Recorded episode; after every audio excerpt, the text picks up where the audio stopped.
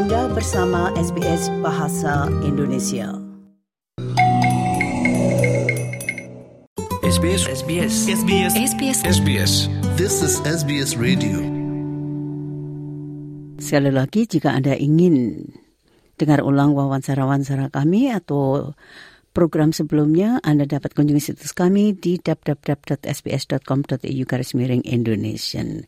Nah, sebagaimana saya janjikan tadi bahwa kita akan simak bersama laporan dari koresponden kami, Mas Nur Hadi Sucahyo, tentang pemekaran daerah Papua yang di antaranya adanya provinsi baru yaitu eh, Papua Pegunungan. Pendengar pemerintah pusat telah memutuskan untuk melakukan pemekaran daerah otonomi baru atau DOB di Papua.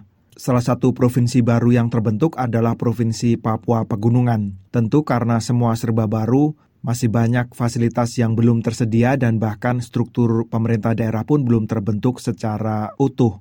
Di provinsi baru ini juga ada Majelis Rakyat Papua, semacam lembaga yang mewakili masyarakat adat Papua di pemerintahan. Salah satu anggotanya adalah Ismail Aso, dan saya menghubungi dia untuk tahu lebih banyak tentang bagaimana daerah ini yang belum memiliki struktur lebih lengkap harus menghadapi proses sebagai provinsi baru di pegunungan Papua, daerah terisolir yang berbatasan langsung dengan Papua Nugini.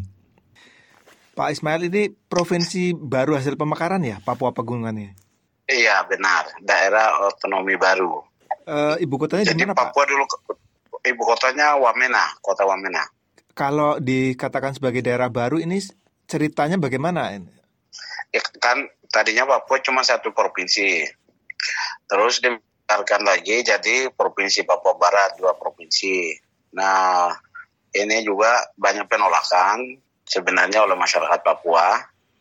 Nah terus kemudian pemerintah pusat mungkin juga ngotot, jadi eh, semacam apa eh, kebaikan yang dipaksakan.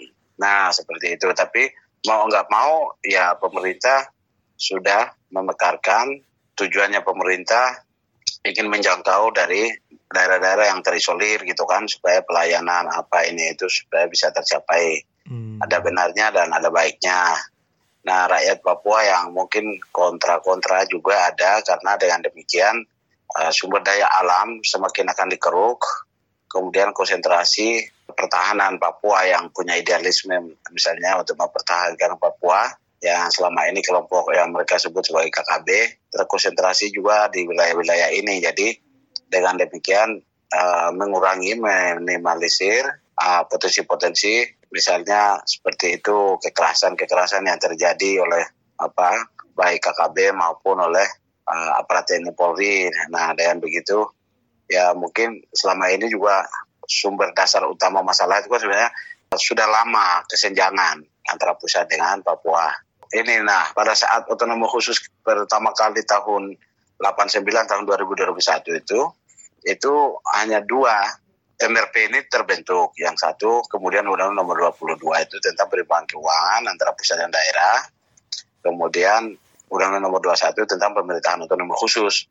Nah, tetapi dalam prakteknya itu juga apa infrastrukturnya belum disiapkan ya orang Papua sebenarnya tadinya jadi tukang sapu langsung tiba-tiba menjadi kepala kantor di situ gitu. Nah, terus kemudian pendidikan dan lain sebagainya itu. Jadi banyak di sana sini kebocoran, korupsi ini itu lain sebagainya itu muncul. Terus ada juga orang-orang Papua yang mungkin secara pendidikan punya ambisi, dia merasa diri sudah siap, keinginan jadi bupati atau jadi gubernur kalah, lalu kemudian mendorong uh, kemudian um, ke, ke Jakarta ke pusat, kemudian mereka memekarkan gitu kan, nah, memekarkan sementara akhirnya kan undang-undang otonomi khusus selalu kemudian di amandemen yang kedua kali sekarang kita. Oke Pak, Nah terus juga hmm, itu kan dul- dulu ya. Kalau sekarang khususnya di Iya. Papua Pegunungan ini masyarakat sudah menerima atau bagaimana? ya kenyataannya orang bilang ini kan di apa namanya benevolence dictatorship ya. Sebuah kebijakan yang dipaksakan. Tetapi ya namanya itu ada sesuatu yang sesuatu yang pasti ada positif negatifnya. Pada awalnya memang ditolak. Tetapi satu dua orang oknum juga yang ingin punya ambisi untuk kemudian bisa lebih ini dan dengan segala banyak juga aspek positifnya ya. Kesejahteraan pendidikan lain sebagainya itu saya pikir itu juga wajar jadi hmm. memang pada dasarnya otonomi khusus awalnya masyarakat agak sedikit trauma ini itu traumatisme itu ada jadi penolakan itu ada tapi untuk saat ini saya pikir relatif semuanya sudah menerima gitu up. menerima ya termasuk orang seperti saya ini kan termasuk jadi anggota MRP ini menunjukkan bahwa kita menerima itu secara dengan wajar dan akal sehat bahwa dampak dampak positif yang bisa kita harapkan dari situ. Hmm. Eh, sementara ini eh, apakah strukturnya sudah terbentuk atau masih ditangani pusat Pak dalam hal ini Kementerian Dalam Negeri? Ya, dalam Kementerian Dalam Negeri sudah ini menunjuk PJ Gubernur yang kali kedua. Yang pertama sudah ini tidak lanjut, tapi sini yang PJ Gubernur yang kedua ini. Jadi mungkin banyak belum selesai ya infrastruktur, terutama kantor pembangunan kantor Gubernur Provinsi Papua Pegunungan, kantor DPRP, MRP itu belum terbentuk, belum dibangun, tapi proses pendekatan ke masyarakat, tanah itu sudah disediakan, lalu ya mungkin sedikit lagi mau dimulai proses pembangunannya. Terus dana anggarannya mungkin sudah, tetapi ada surat-surat apa ini segala macam itu aturan-aturan yang lain-lain semua. Nah itu mungkin dalam waktu dekat mudah-mudahan bisa segera terrealisir ya bisa dibangun. Hmm. Nah, terus sebenarnya semua belum siap dalam hal kantornya, ininya ya untuk sementara mungkin numpang ya. Kita juga ini kan belum ini.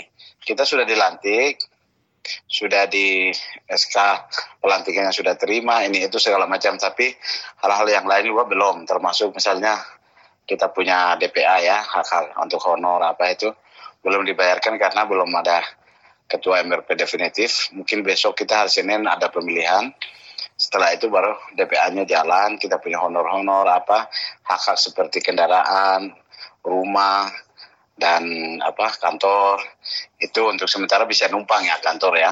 Tapi proses ini berjalan Pak. PJ Gubernur sudah ada, DPR-nya belum terbentuk. Nanti besok mungkin mulai apa pemilihan ini akan ini di seleksi di situ akan ini terus kemudian MRP ini juga sudah kami 42 orang sudah dilantik tapi juga belum punya kantor hmm. semua jadi apa hak-hak itu belum dapat hmm. jadi istilahnya ini seperti betul-betul dari nol ya dari awal begitu ya Iya, iya, iya, iya. Itu bukan hanya kita Papua Pegunungan, tapi Papua Tengah, Papua Barat Daya, dan mungkin ada pemekaran baru kalau misalnya seperti itu semua hampir semua sama Papua Selatan ya. Jadi itu semua mulai dari nol belum belum.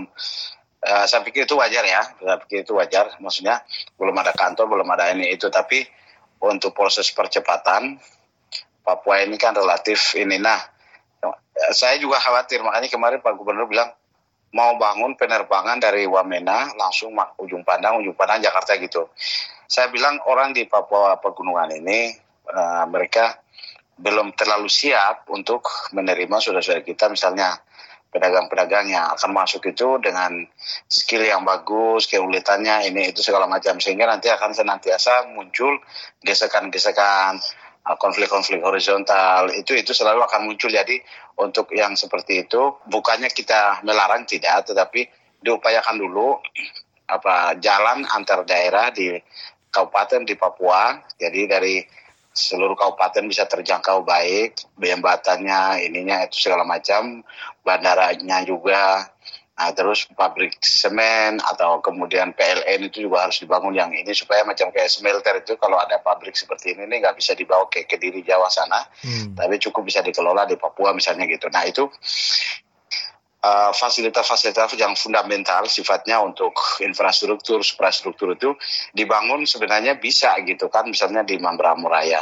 Kalau itu bisa dibangun, kita bisa menjual juga itu kan ke negara sebelah, ke Papua Nugini atau apa gitu. Nah, dengan daya kekuatan apa itu uh, seperti itu, nah kayak smelter, terus juga antar kabupaten semua terhubung, itu akan menjadi meningkatkan apa begitu kan nah, terus uh, jalan jembatan yeah.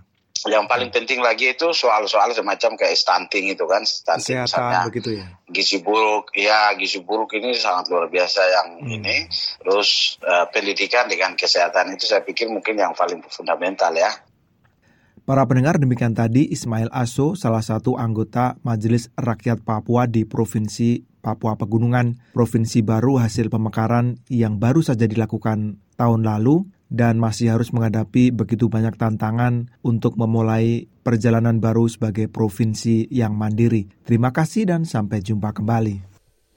Nah itulah tadi wawancara koresponden kami Mas Nur Hadi Sucahyo dengan Bapak Ismail Asu tentang pemekaran Papua.